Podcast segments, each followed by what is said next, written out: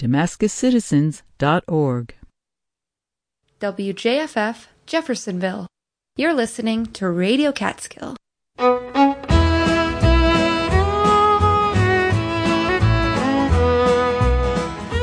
This is Rosie Starr for Radio Catskill. Welcome to Farm and Country, locally produced radio about rural life in the Catskills and the Delaware River Valley. On today's show, Keith Hubbard has a Star Talk report that highlights the planets visible in September. In his Hooked on Fishing report, Sweetwater fishing guide Evan Padua shares his love and knowledge about fishing in September.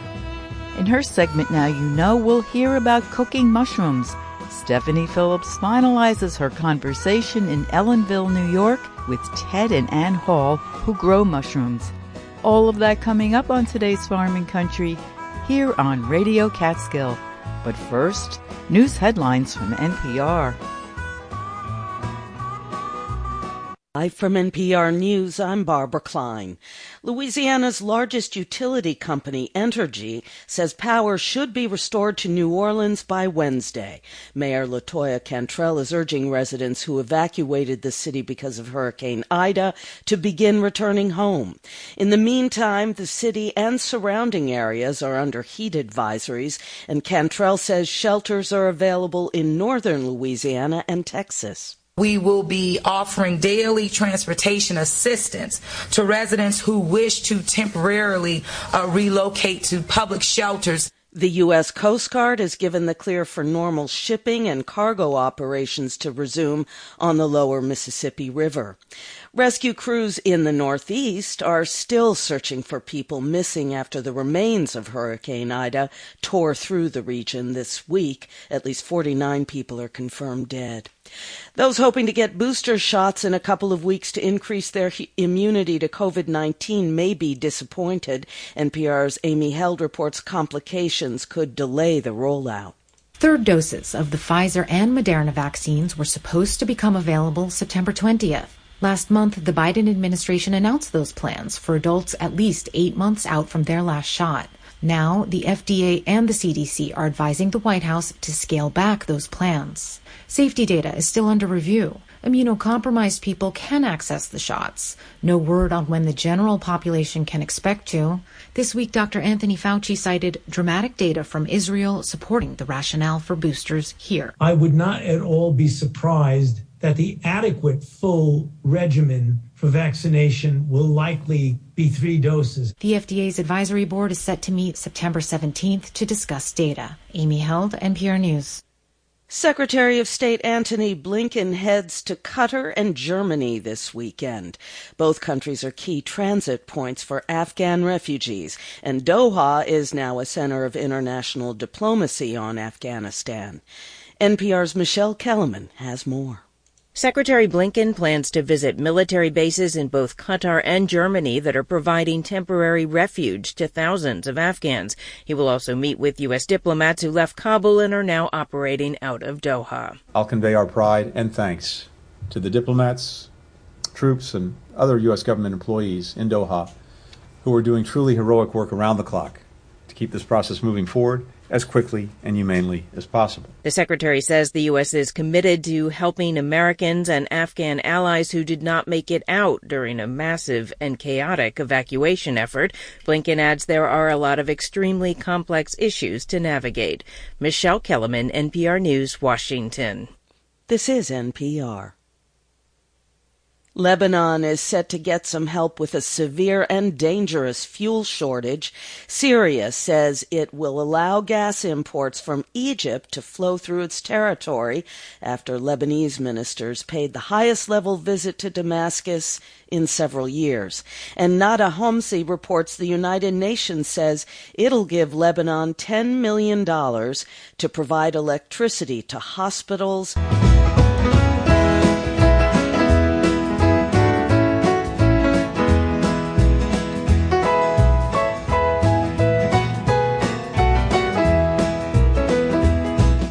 This is Rosie Starr. Welcome back to Farm and Country.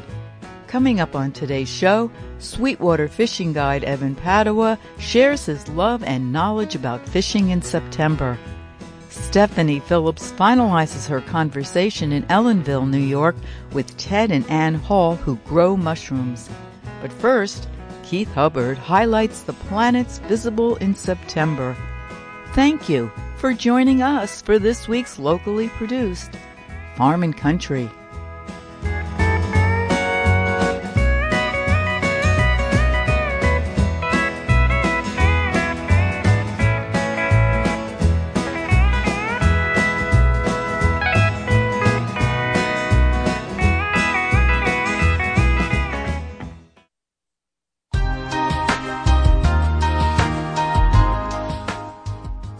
Country, I'm Keith Hubbard, and this is Star Talk.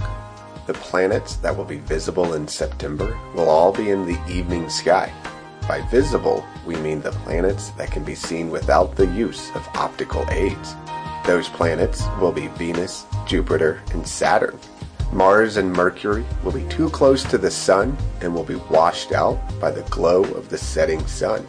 Venus will be in the western sky at sunset but it will be far enough away from the sun to be visible. Venus will be to the left of the sun at nightfall and will not be in the sky for very long. It will be visible for about one hour after sunset all month. Jupiter and Saturn will be on the opposite side of the sky at sunset. The planetary pair will be visible at sunset in the southeastern sky this month and will set in the early morning hours. They will be highest in the sky around 11 p.m. for the first half of the month and around 10:30 p.m. for the second half of the month. Use Jupiter to find Saturn. Saturn will be almost 18 degrees off the right side of Jupiter. There will be no mistaking the two planets because Jupiter will be many times brighter than Saturn. Jupiter will be nearly 20 times brighter than Saturn. All this month, look to the west just after sunset to see Venus, and then look to the southeast later in the night to see Jupiter and Saturn. If you have any questions, comments, or ideas for future Star Talk segments, my email address is startalk at farmandcountry.org. For Farm and Country and Star Talk, this has been Keith Hubbard reminding you to keep looking up.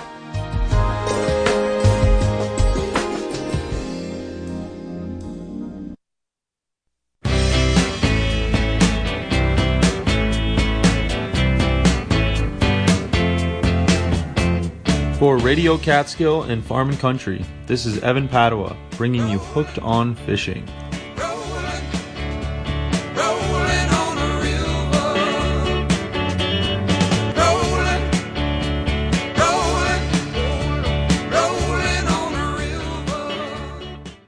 Happy September, everyone.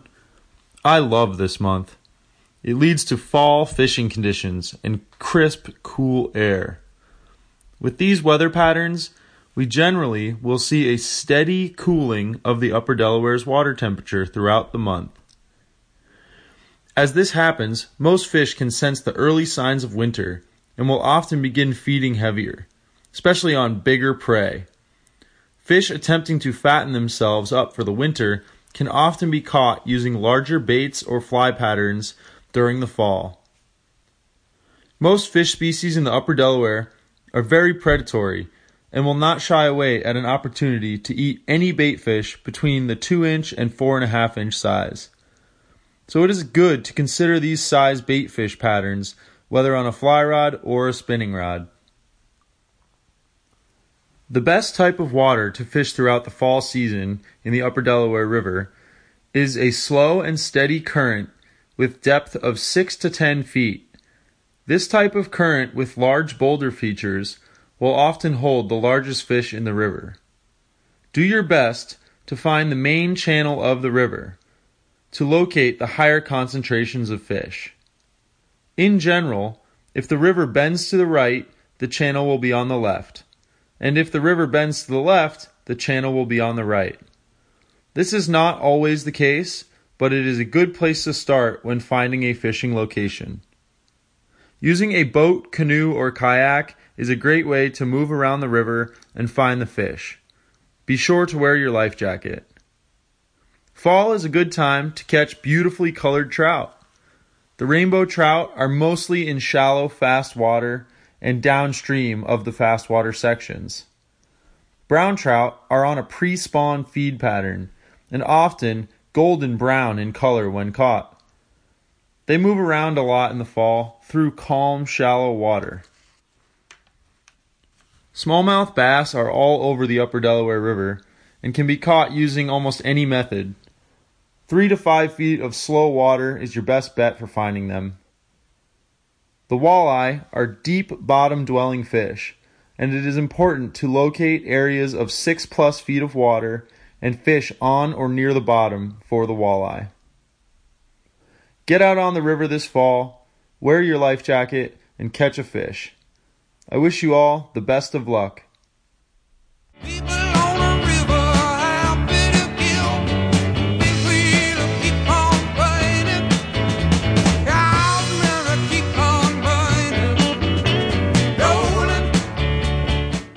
For Radio Catskill, Farm and Country, and Hooked on Fishing, this has been Evan Padua, casting off.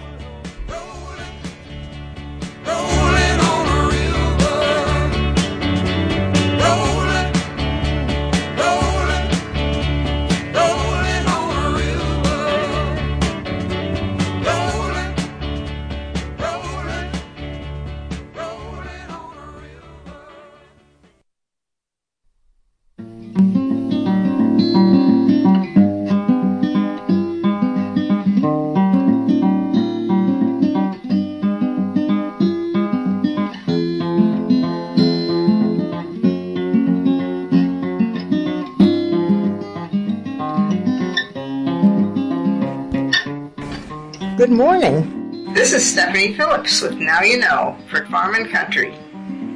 This morning I'm speaking with a couple who arrived in Ellenville fairly recently, Ted Hall and his wife, Ann Peru Hall. Their company, Mushrooms NYC, grows and sells organic mushrooms. I asked them about these amazing looking mushroom varieties. Ted, what kinds of mushrooms do you grow? We grow shiitakes, lion's mane, a variety of oysters, which are blue, yellow, and pink. We like to call it blue and yellow, silver and gold. Okay. And we grow poplar, which is also known as pioppino. We grow king oyster, which is uh, also called the trumpet or eringi. And let's see, we are growing a little bit of hen of the woods. It's very hard to grow. We really need special spaces to do that consistently. But we sell those from where we get our grow materials in Pennsylvania. How did you learn about these exotic varieties? Jeez, it's so funny. When we entertained purchasing this operation that was hemorrhaging money, I hadn't really known about any of these. That's why I asked. it was it was so funny because we meet customers who are super adventurous, and I really admire them because I'm almost going out to a market and saying I'm going to buy and eat these. It takes some guts. You got to be an interesting person, I guess. No like judgment of people who are like these are too weird. I'm I'm like passing by your crazy Yeah, stand. to be a foodie adventurer. Definitely, yeah. And I guess we're on the other end of being maybe a little too wild. Of like, oh, I, we haven't really even eaten these varieties. Let's buy a whole operation. But we knew that they were going to be delicious, and we had read and gotten into a lot of these varieties through different literature and through other foodie spaces. My wife being a chef, she's a little more familiar.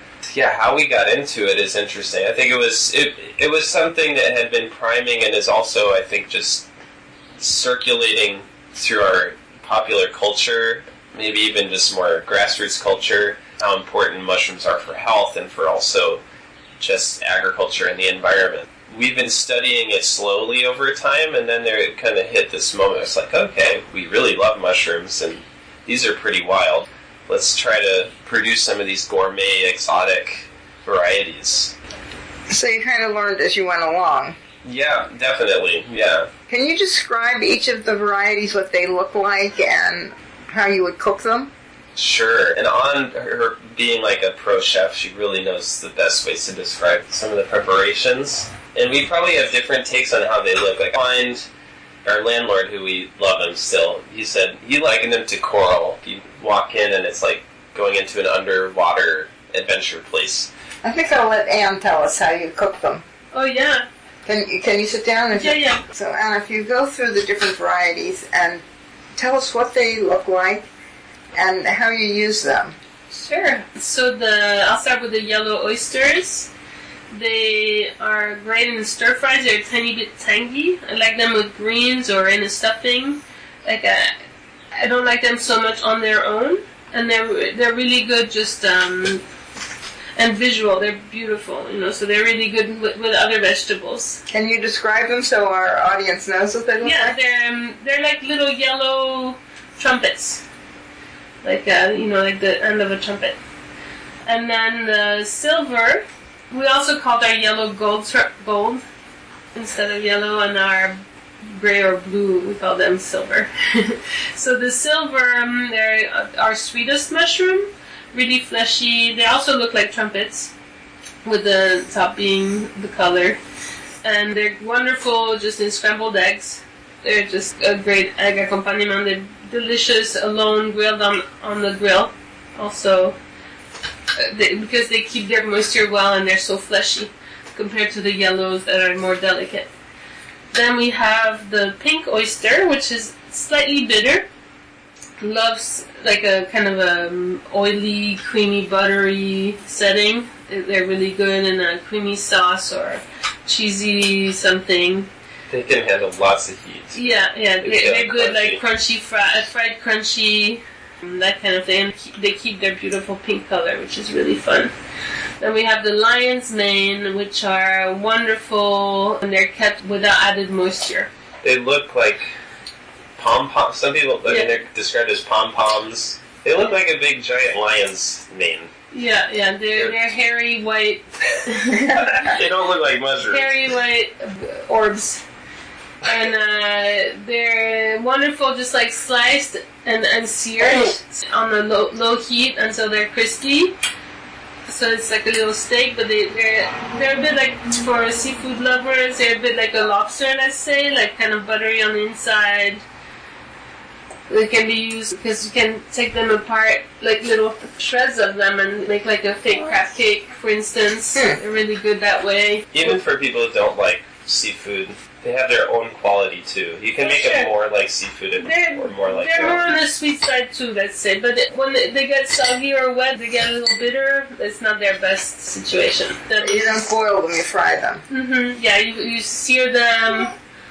Just don't add any water to it. Don't put any like soggy, wet, moisture-giving vegetables. Then we have our king trumpets, which are really fleshy. They're kind of uh, big, long, white, and uh, they're wonderful. They're kind of sliced long ways and seared in butter. A little paprika thrown on the grill.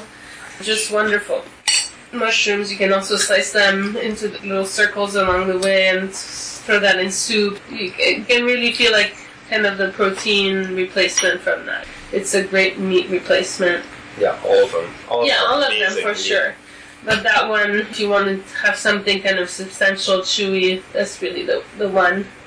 Then the Pioppino is uh, the most like earthy, deep woods flavor. A little goes a long way. They're wonderful in a sauce. You can just make a wine sauce or a cream sauce and put it on meat or. Then you are boiling them. Um, you you saute them a little with onions or shallots, and then you can add a little liquid, you know. Uh, but those they just expand the flavor expands, so they're really wonderful for the sauce. Like a lot of people are like, "What's good on a steak?" or "What's good on chicken?" Whatever. Like if you want to make a saucy thing, it's great for that. Also, sorry, the pinks are really good in a vegetarian carbonara instead of the bacon. You kiss them up. Great that way. And the shiitake is just the most versatile. They're like the brown mushroom. They're great anyway. They really keep their uh, like beefy. their body. Yeah, they, they keep their they keep their shape and uh, their color.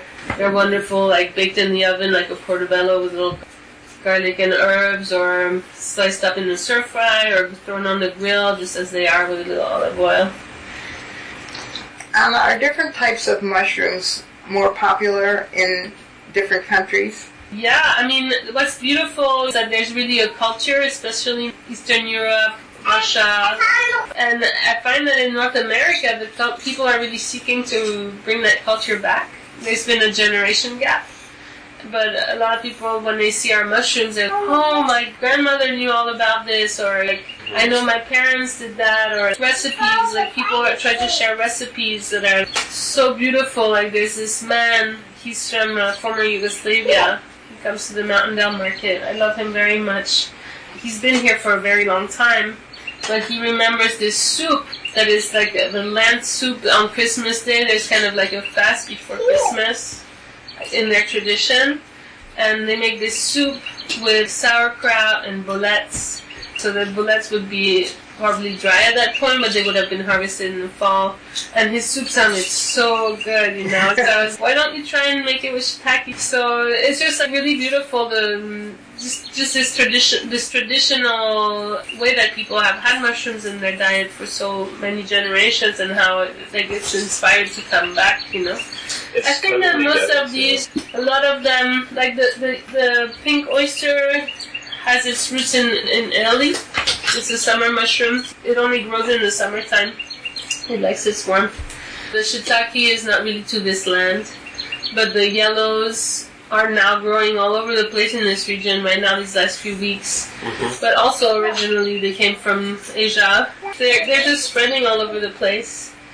So it, it's just interesting how much we learn from the customers. That's why we love mm-hmm. farmers markets so much. Everybody shares something that is so personal. It's like their adventure. a lot of it's being fused like as much as there's a generational gap the cool thing about being in the states especially this part is that all of these traditions are kind of family traditions are coming together so all of our customers who are from all from all over the world asia uh, even from israel some of the varieties that people are talking about and sharing it's like oh this looks a lot like this mushroom back home or they have totally different names, of course, for the same varieties. A lot of these are pretty widespread, and they have different associations with them. So why do you think, with all these possibilities, that Americans mostly eat button mushrooms?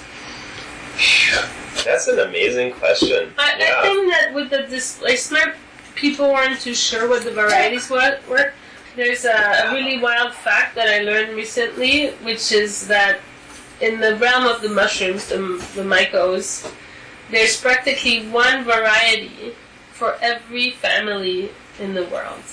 Huh. So there's 10 times less mushrooms than there are people in varieties. It's like 700 It's wild. million. Yeah, 700 million varieties of mycos. You're saying that there are more mushroom varieties than there are families.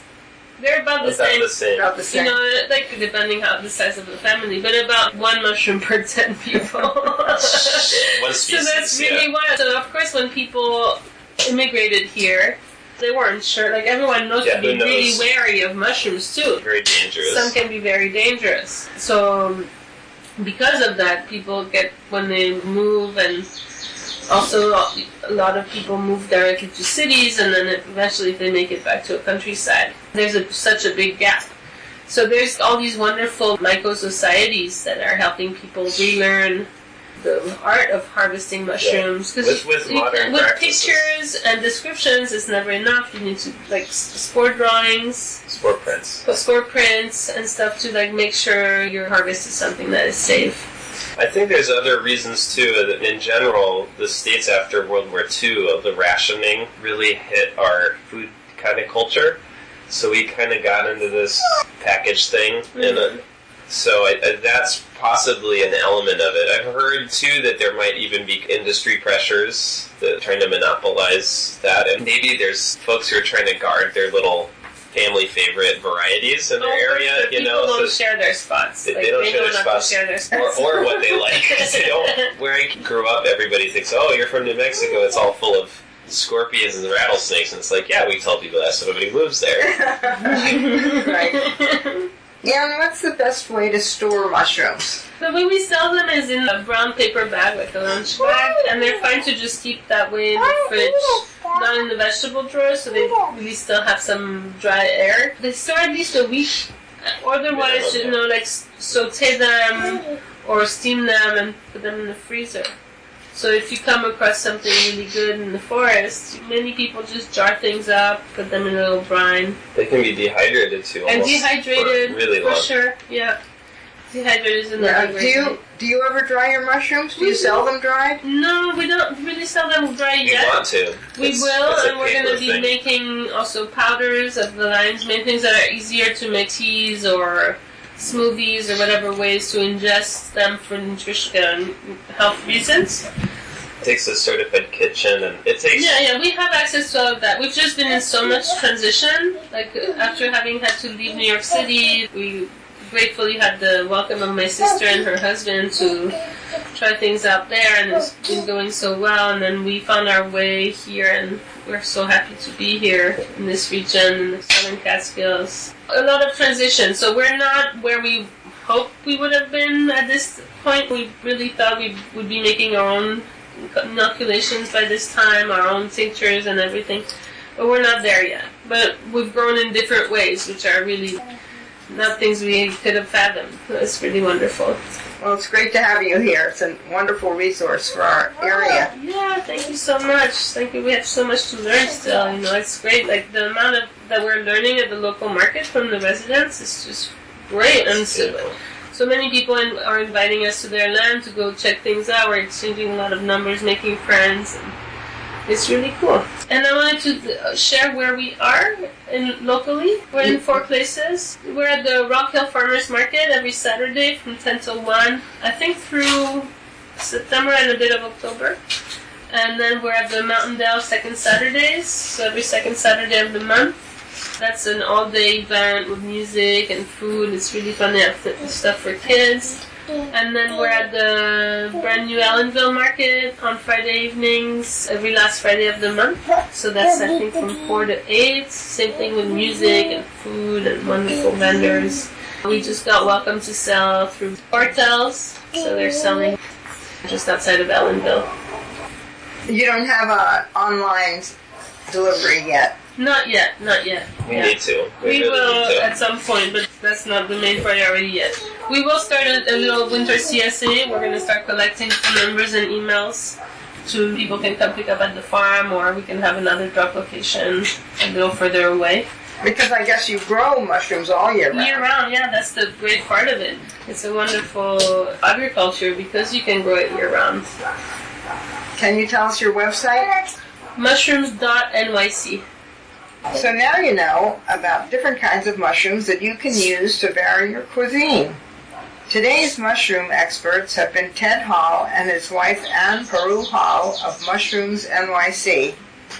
If you have suggestions for other topics and experts for Now You Know, email Stephanie, S-T-E-P-H-A-N-I-E, at wjffradio.org. This has been Stephanie Phillips for Farm and Country.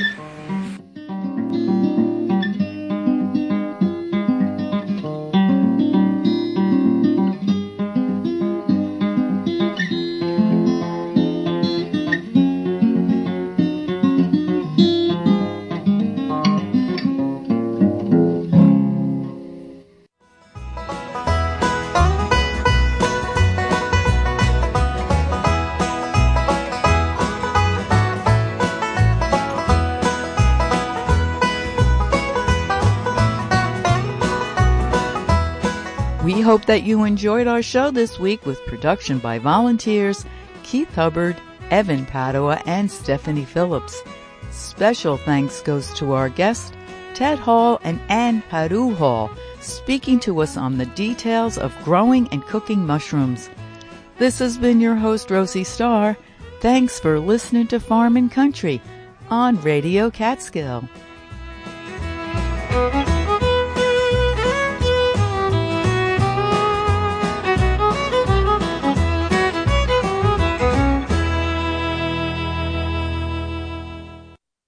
Support for Farm and Country comes from Damascus Citizens for Sustainability, a community supported, science based nonprofit taking legal actions, providing tools for action, and raising awareness of fracking damage since 2008. proactively protecting public health in the Delaware River Basin and beyond. DamascusCitizens.org.